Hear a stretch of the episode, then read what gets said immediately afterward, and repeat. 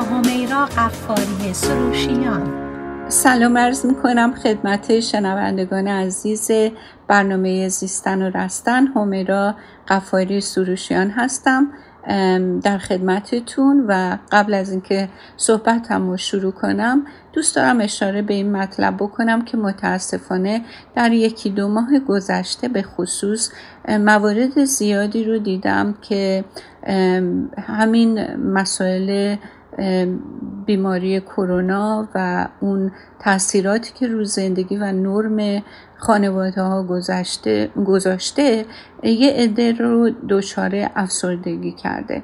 و با وجود اینکه تو برنامه های دیگه من راجع به افسردگی صحبت کرده بودم به زبان های مختلف باز هم لازم دیدم که اشاره بکنم به این موزل و این مشکل که به تازگی من با موارد زیادیش مواجه شدم و یه کمی آگاهیمون رو راجع به این مطلب بالا ببریم تا بتونیم خودمون رو از این موضوع مسئول نگه داریم.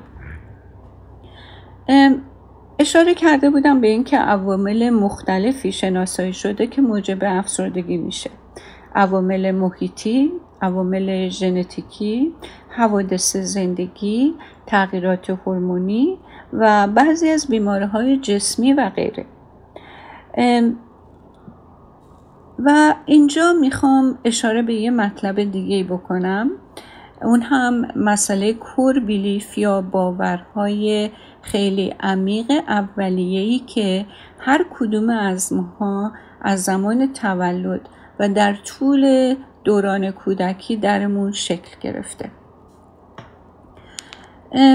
وقتی که ما در سنین بزرگسالی مواجه با یه اتفاقی میشیم که باعث تجربه استرس بالا درمون میشه معمولا این کوربیلیف یعنی اون باورهای عمیق اولیه که در اثر مشاهده محیط اطراف رفتارهای پدر و مادر طرز برخورد اونها با مسائل و حرفایی که بینشون رد بدل شده در محیط این باورها رو در, در ما شکل میده و همه اونها موقعی که ما در بزرگسالی استرس خیلی بالایی بهمون دست میده همه اونها بروز می‌کنه که نه تنها اطرافیان ما بلکه گاهن خودمونم تعجب می‌کنیم که این رفتارها از کجا میاد این احساس ها از کجا میاد این باورها از کجا میاد.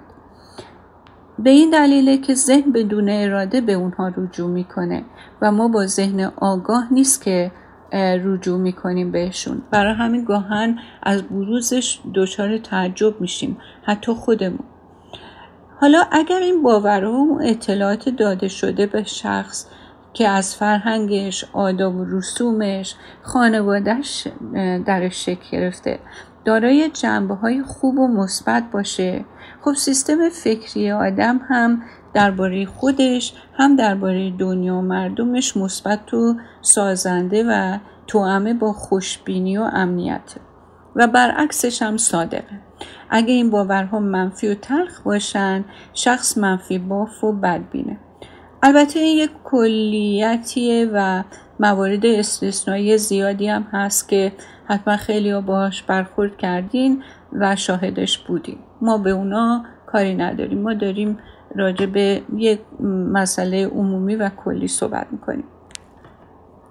بعد مسئله دیگه که جا داره بهش اشاره بکنم در مورد افرادی که خیلی کمالگرا هستن و همه چیز باید در نهایت ایدئال براشون باشه و الا بعد و جلوه قلم داد میشه در نظر اونها.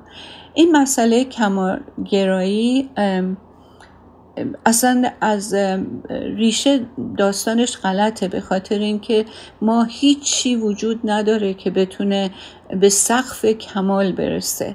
هرچی که به نظر کامله بازم یه چیز کاملتر به دنبالش خواهد بود و پس یک آدمی کمالگرا در واقع به دنبال سرابه. به هر چی که فکر می‌کنه کامله نگاه می‌کنه باز می‌بینه کاملتر از اون جای دیگه ای هست.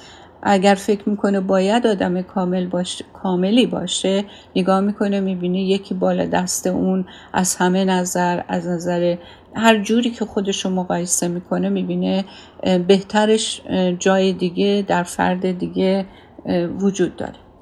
پس هیچ وقت ارضا نمیشه. و به زبون ساده باید بگم که سیاه سفید دیدن نگاه اونها و اصلا طیف بین سیاه و سفید برای اونا قابل قبول نیست و دیدنی نیست. اگرم که کاری ازشون سر می‌زنه کاری که دیگری براشون می‌کنه باز هم کار اونها رو به اندازه کافی خوب و کامل نمی‌بینه. زندگی که دارن از نظر این آدما عالی نیست در حد خوب نیست. همیشه ناراضی و ناخشنودن. و متاسفانه چیزی که من دیدم شخصا نه اینکه تحقیقات خیلی علمی راجبش کرده باشم مشاهداتم رو باتون در میون می‌ذارم. دیدم که پدر مادرها گاهن تخم چنین کمالگرایی رو تو بچه میکارن و زمینه ها رو با این کار برای از بین بردن اعتماد به نفس در بچه و افسردگی در آینده براش فراهم می‌کنن ناخواسته و ندونسته. مسئله بعدی که می‌تونه در بروز و احساس افسردگی دخالت داشته باشه ترس ترس از روبرو شدن با شکست. و عدم قابلیت آدم برای ادامه تلاش و استقامتی که باید در موارد زندگی در هر موضوعی از خودش نشون بده. بعضی افراد هستن با هر ناکامی کوچکی انقدر زود و سریع ضربه می‌خورن و چنان اعتماد به نفسشون دچار تزلزل میشه که هدفها و خواسته هاشون رو هر چقدر که معمولی باشه دست نیافتنی تصور می‌کنن. و همین برخوردی که با این موضوع دارن و طرز تلقی که دارن و باوری که دارن بیشتر و بیشتر به اعتماد به نفسشون که خودش آردی آسیب دیده هست صدمه میزن دیدن نیمه خالی لیوان به جای نیمه پر و توجهی به مسائل مثبت زندگی نداشتن یه زمینه مثبتی به وجود میاره برای گرفتار شدن در دامن افسردگی. ببینید اصلا اصولا خاصیت انسان اینه که می‌خواد لیوان رو پر ببینه. ولی کسی که قادر نیست نیمه پر رو ببینه آدمیه که اون پشتکار رو اون مداومت و اون توجه به قابلیت های خودش رو ندیده می‌گیره. چون که فکر می‌کنه حالا این چون نیمش پره و بقیهش خالیه این ازش بر نمیاد که بقیه رو پر کنه. در حالی که یکی از قوت های آدمیزاد اینه که هر چی رو که داره می‌تونه تبدیل به بهتر کنه اگر که تلاش و پشت کار و مداومت داشته باشه. و این زمینه هایی که در انسان وجود داره در واقع از ریشه های همون کوربیلیف یا باورای که در طول زندگی جمع کرده میاد. و یکی از احساس های خیلی بد و مخرب دیگه ای که منجر به افسردگی میشه احساس گناه و سرزنش خوده که یکی از مسموم ترین افکاریه که احساسیه که به کسی دست میده. یعنی هر کسی رو که بخوای کنترل کنی می‌تونی احساس گناه به وجودش القا بکنی و کاملا در کنترل و بدون اراده وادار به هر کاری که می‌خوای بکنی. در حاشیه می‌خوام ارز کنم که احساس گناه در اثر یک کار غلط البته از وجدان بیدار فرد ناشی میشه و سالمه و باید بهش توجه کرد. ولی احساس گناهی که فرد همیشه در بروز هر حادثه ای که ناخوشاینده که حتی خودش توش هیچ دخالت و کنترل نداشته بهش دست می‌زنه این احساس گناه ناسالم و مخربه. مسئله دیگه که من زیاد دیدم اینه که خیلی از ماها در بند باید و نباید ها هستیم این باید و نباید ها هم آدم رو افسرده می‌کنه و هم روابط بین خودش و دیگران رو دچار اختلال و مزاحمت می‌کنه. مثلا ما اگر که فکر کنیم که کسی که در رابطه با ماست باید خودش می‌دونست که وظیفش چیه و چه انتظاری ازش میره. خب این خودش باعث وقتی که این کار به دست اون فرد انجام نمیشه ما رو ناامید می‌کنه و همین ناامیدی منجر به فکر منفی در ما میشه و همین فکر منفی و ناامیدی رفتار منفی و خیلی ناخوشایندی رو در ما به وجود میاره در رابطه با فرد مقابلمون. و همه, همه دیگه دلیل و علت و معلول هم دیگه میشن. یا اینکه من فکر کنم من باید بهتر کار می‌کردم. فلانی باید سر قولش میستاد من نمی بایستی بچه می داشتم همه این افکار تهدید آمیز خودش در آدم استراب و بیقراری و بیثباتی و تنفر و خشم به وجود میاره. امیدوار بودم به اینکه کسی کاری رو بکنه که به نظر میاد معقوله با اینکه از کسی توقع اون کار رو داشته باشه دو تا مقوله مختلفه. چون اگه من توقع داشته باشم یه کسی اونطور که من می‌خوام یه کاری را انجام داده باشه اگه انجام نداده عصبی میشم و خشمگینم و شایدم دعوا را بندازم.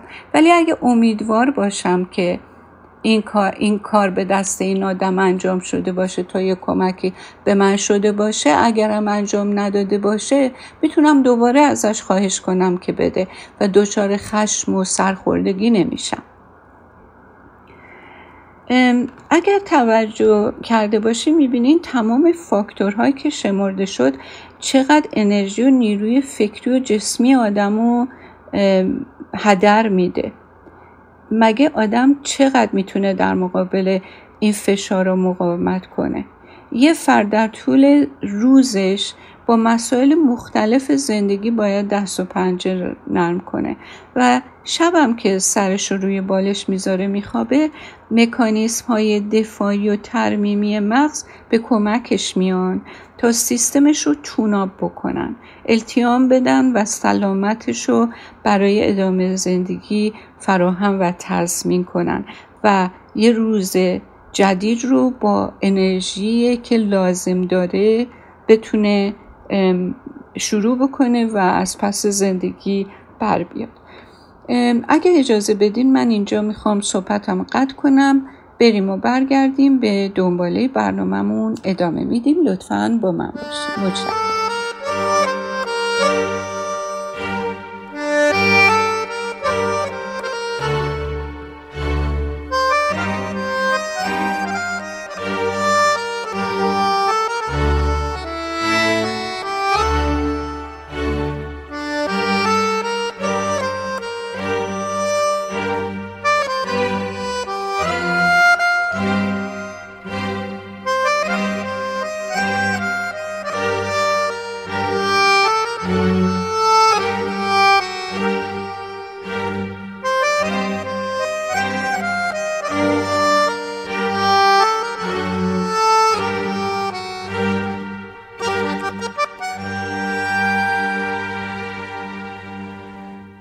برمیگردیم به برنامهمون زیستن و رستن. همیرا غفاری هستم. داشتیم راجع به مسئله افسردگی به خصوص در این مقطعی که درش هستیم صحبت می‌کردیم و عوامل مختلفی رو برشمردیم که باعث مشکلات افسردگی میشه و صحبت کردیم. گفتیم که بعد از یک روز بسیار سخت و پرکار ما وقتی که میریم به خواب سیستم مکانیسم های دفاعی بدنمون و ترمیمی شروع می‌کنن به کار کردن تا اینکه بدن ما رو برای یه روز جدید توناب بکنن و سلامت رو در ما تضمین کنن و ما بتونیم به با انرژی یه روز جدید رو شروع کنیم. این مکانیسم های دفاعی و ترمیمی مغز خواب و رویا هستن. خب خود خواب که البته مطلب خیلی مهم و مفصلیه ولی اینجا من می‌خوام به طور خلاصه بهش اشاره بکنم. به دو سیکل تقسیمش می‌کنم. یک سیکل که خواب عمیقه و یک سیکل دیگه که خواب دیدنه. در خواب عمیق ما تمام فعالیت های بدنمون در واقع به نزدیک مرگ می‌رسه و تو این مقطع قرار یک فرد سالم 20 دقیقه به خواب عمیق بره و در این 20 دقیقه تمام سلول های بدنش رجیونیت کنه و بازسازی بشه. و بعدش مراتب دیگه که پشت سر می‌ذاره تا به رم و رویا و خواب دیدن می‌رسه و تو این خواب دیدن اتفاقی که برای بدن میفته اینه که سلول های مغزی نه اینکه تازه بشن ترمیم بشن بلکه تمام دانسته های تمام روز و همه زمان ها رو اینها اضافه هاشو بیرون بریزن و مثل یه هاردوری که استورج مموریش پر شده تخلیه بشن که ما بتونیم فردا که از خواب بیدار میشیم با مسائل که باید تو زندگی حل کنیم به خوبی از پسش بر بیایم و بتونیم اطلاعات رو بگیریم اطلاعات رو انتقال بدیم و تحلیل کنیم و تصمیماتمون رو بگیریم. حالا اگر که تو این مقطعی که هستیم ما اولا که خواب عمیق کافی نداشته باشیم. شما وقتی که میخوابین توی در طول خوابتون وارد چهار تا مرحله میشین که من اینو به دو سیکل تقسیم کردم و اون مراحل مختلف رو من تو این دو تا سیکل مطرح کردم. ولی وقتی وارد مرحله چهارم که مرحله خواب عمیق هستش میشین شما اگر هشت ساعت بخوابین چهار بار وارد این خواب عمیق قراره بشین. اگر که 6 ساعت بخوابین سه بار قراره وارد این خواب عمیق بشین. و باز هم میگم اگر هیچ اشکالی وجود نداشته باشه و شما تو این 20 دقیقه بتونین بمونین تمام بدنتون در واقع بازسازی و ترمیم میشه. غیر از سلول های مغز. سلول های مغز اگر قرار بود جابجا شه و ترمیم شه و بازسازی بشه شما صبح که از خواب بیدار می شدین دیگه خودتون رو نمیشناختین. سلول های مغز هیچ اتفاقی براش نمیافته. فقط در مرحله چهارم سلول های بدن ترمیم میشه. ولی جالبه که بدونید که اگر که میزان سروتونین یعنی هورمون شادی و آرامش در بدنتون کم باشه خواب عمیقتون رو تحت تاثیر قرار میده و شما نمی‌تونین 20 دقیقه تو خواب عمیق یکی از فاکتورها البته کم بوده سروتونینه که خواب عمیق رو مختل می‌کنه. بعد کم میارین. مثلا به جای اینکه 20 دقیقه تو خواب عمیق باشین 5 دقیقه 7 دقیقه 10 دقیقه تو خواب عمیقین. این اتفاق وقتی که بیفته شما بدنتون توناب نشده بازسازی نشده روز بعدش کسلین خسته بدنتون اون توان و گنجایش کارهای روزانتون رو نداره. حالا یه مسئله دیگه هم که باید بهش اشاره بشه اینه که وقتی هم که خواب عمیق نداشته باشین می‌تونه روی میزان سراتونینتون اثر بذاره و مقدار این سراتونین رو در بدن پایین بیاره. یعنی هم سراتونین کم روی مدت خواب عمیق اثر می‌ذاره هم خواب عمیق به هر دلیلی مختل بشه رو سراتونین پس در علت و معلول همدیگه هستن. پس این مسئله خواب خیلی مهمه. بعدش هم که وارد مرحله خواب دیدن میشین پلک هاتون این حدقه چشم شروع می‌کنه به حرکت کردن به چپ و راست به سرعت و شما خواب می‌بینین. همه خواب هایی هم که می‌بینین لزوما معنی نداره ولی اگر که این خواب رو نبینین اگر که از خواب بیدار بشین برای یه لحظه حتی این خوابی که دیدین ثبت میشه. ولی اگر که یه لحظه بیدار نشین ثبت نمیشه و صبح که بیدار میشین ادعاتون اینه که من خوابی ندیدم دیشب یا من خواب نمی‌بینم معمولا. این به این دلیل نیست شما خواب نمی‌بینین. کسی که خواب نبینه دچار روان پریشی میشه. چنانچه یک تحقیقی بود که اومده بودن سوژه ها رو دو گروه کرده بودن. یه عدهشون رو موقع که تو خواب عمیق بودن ای برای یه هفته به محض اینکه می‌رفتن تو خواب عمیق اینا رو از خواب بیدار می‌کردن که اینا بدنشون ریجونیت نشه. یه عده دیگر رو موقع خواب دیدن از خواب بیدار می‌کردن که اینا مغزشون در واقع اون آشغالا و اون مموری استورج خالی نشه.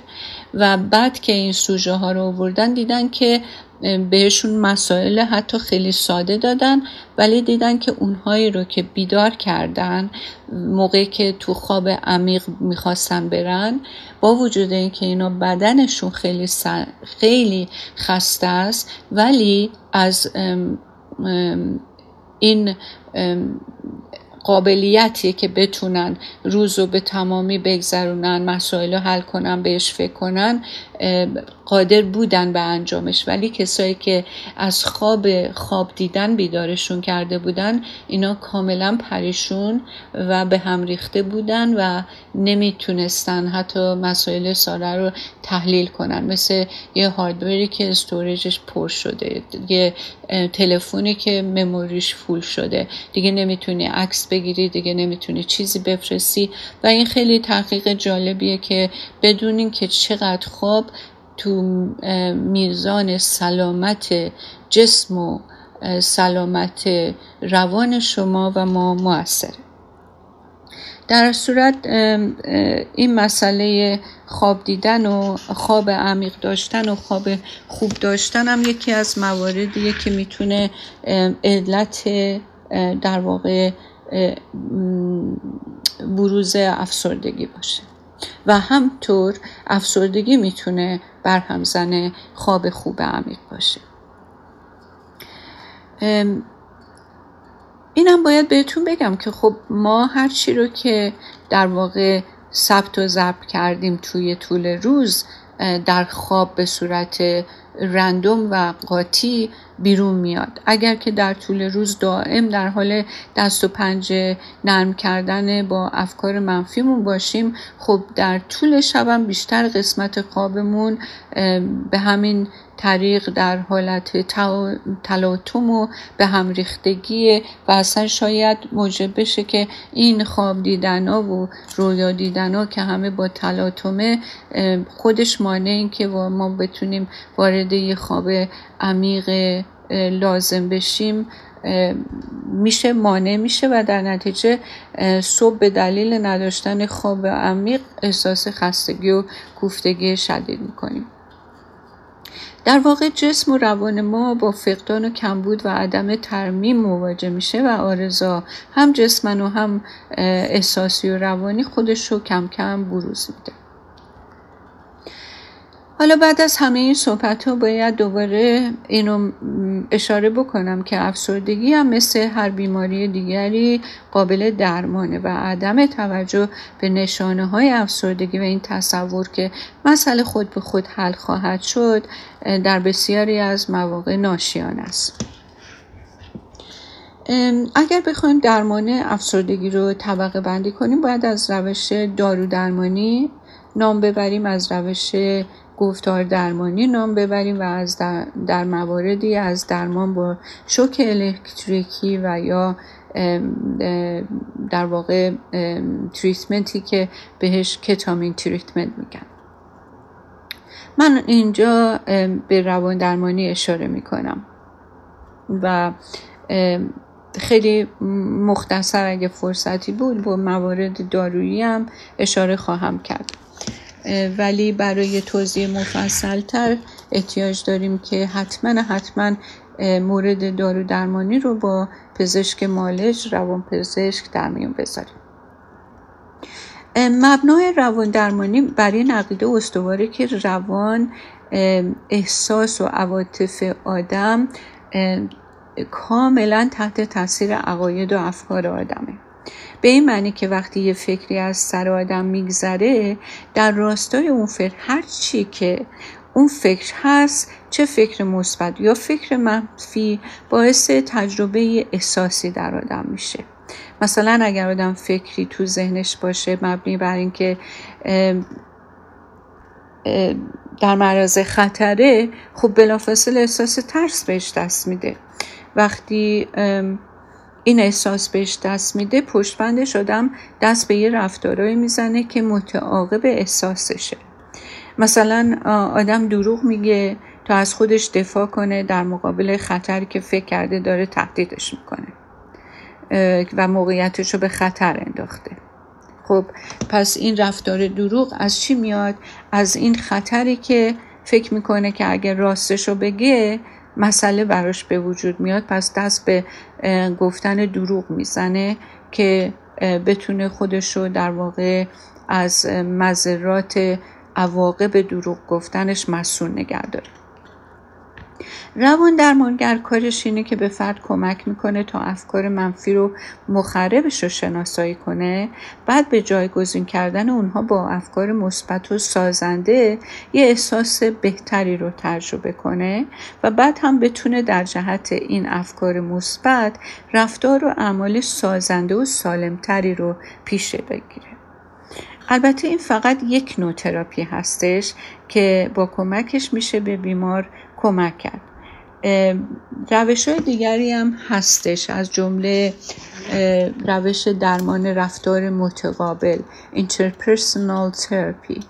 که در این روش روان درمانگر به مریض کمک می‌کنه که با روش بهتری با دیگران ارتباط برقرار کنه تا بتونه روابط سازنده مفیدتر سالمتر با محیط و افراد رو داشته باشه که همین موجب اعتماد به نفس درک بهتر دیگران پشتیبانی و حمایت از دیگران رو موجب میشه. نمی‌دونم این جمله از کیه ولی اینجا خوب خوب مستاق پیدا می‌کنه که میگن درک مشکل همواره مساوی با حل مشکل نیست. اما اگر مشکلی رو خوب درک نکنیم هرگز راه حلی براش پیدا نمی‌تونیم بکنیم. پس باید گفت که اولین قدم برای مریض شناسایی این افکار منفی و غیر سازنده در وجود خودشه. خب بعد که این شناسایی شد باید حالا دنبال حلش بود. برای این کار معمولا به مریض توصیه میشه که یه دفتر یادداشت روزانه تهیه کنه افکاری رو که به طور اتوماتیک در طی روز از ذهنش میگذره رو یادداشت بکنه. و در کنارش احساسات ناخوشایندی رو که از بروز این افکار بهش دست میده رو کنار اونا بنویسه. بعد وقتی این تمرین برای مدتی انجام بشه می‌بینه خودش نگاه می‌کنه می‌بینه علت و سرمنشه این افکار مزاحم و منفی ناشی از چه باورها و الگوهای فکریه که شخص از ابتدای زندگی و در طول زندگی در خودش جا داده.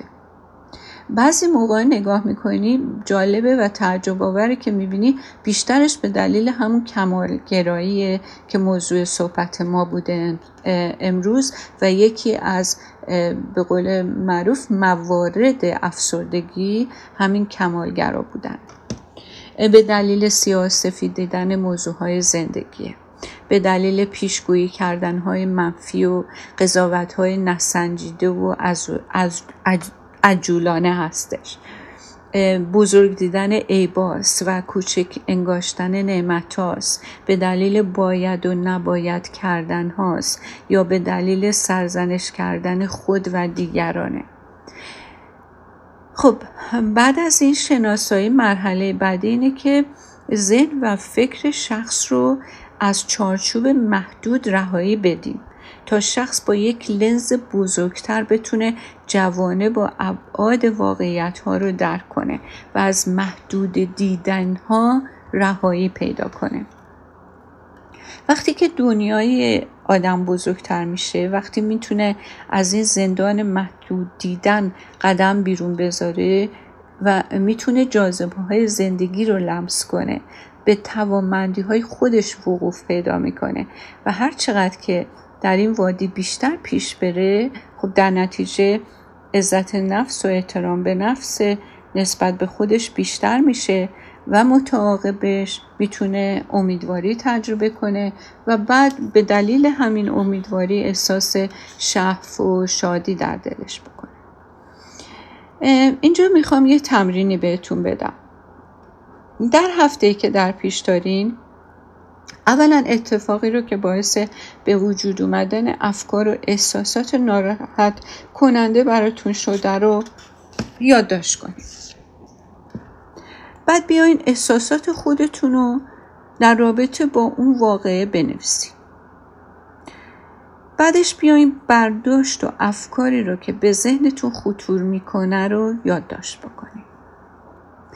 در مرحله بعدی سایر افکار و احتمالاتی را که می‌تونه منطقی باشن رو هم بهش فکر کنیم و بنویسیم.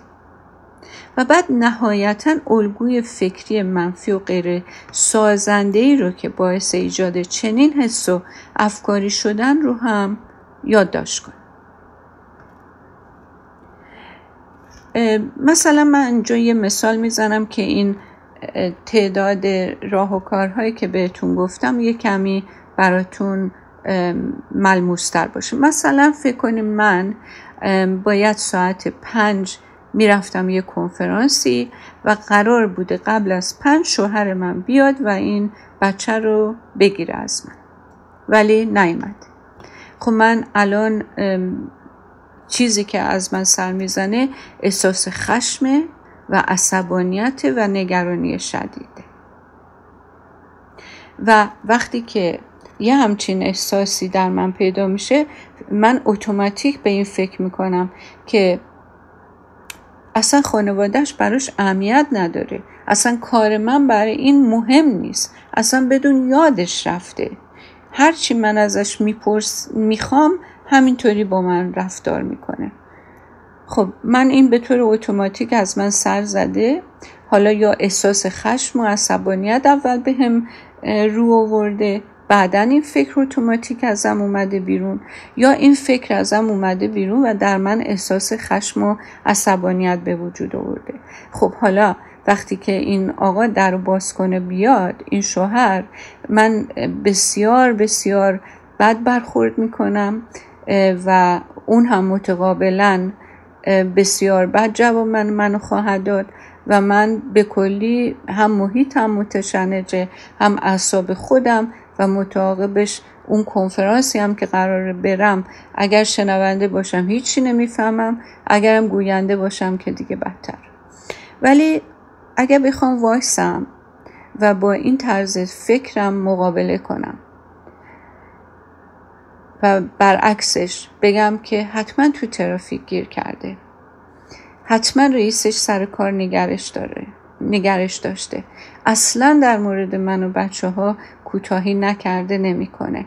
شما وقتی که واقع بینانه مسئله رو نگاه کنین وقتی که اولا که خودتون آرومتر میشین بعدش هم وقتی که شوهرتون از در میاد تو فقط یه خدافزی دوستانه و بعدش هم با حالا هر ترفندی خودتون رو میرسونین به این کنفرانس و بعدش هم همه چو فراموش می‌کنین و موضوع حل و هیچ مشکلی هم پیش نیامده تفاوت زندگی ما در همین الگوهای فکری غیر سازنده قضاوت های عجولانه پیشگویی کردن هایی که همیشه از واقعیت بدوره خب در ما محیط متشنجی به وجود میاره و کم کم مسائل روی هم دیگه زنجیروار چون که ربط پیدا می‌کنن ما هم دچار ناهنجاری های رفتاری روحی روانی میشیم.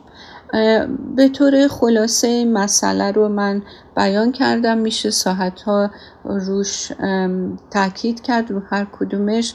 دقت کرد ولی ازتون خواهش می‌کنم که دقتتون روی کارهایی که خودتون ازتون سر می‌زنه یه کمی خودتون رو زیر سوال بگیرین و بگین که چرا اینجوری من برخورد کردم. سعی کنین ریشه یابی کنین و آگاهانه خودتون تصمیم بگیرین که چه رفتاری مناسب محیطه چه رفتاری به من آرامش بیشتری میده و با تمرین کردن این قوتهای درونیتون رو از خودتون بیرون بیارین شکوفا کنین و راحتتر زندگی کنین. اول برای حسن وجود خودتون بعدم برای اطرافیانتون که می‌دونم عاشقانه دوستشون دارین و دوست دارین که باهاشون کنار بیاین و زندگی آرومی کنار هم داشته باشین. به خدای بزرگ میسپارمتون. امیدوارم هفته بسیار خوبی در پیش داشته باشین. خدا نگهدار.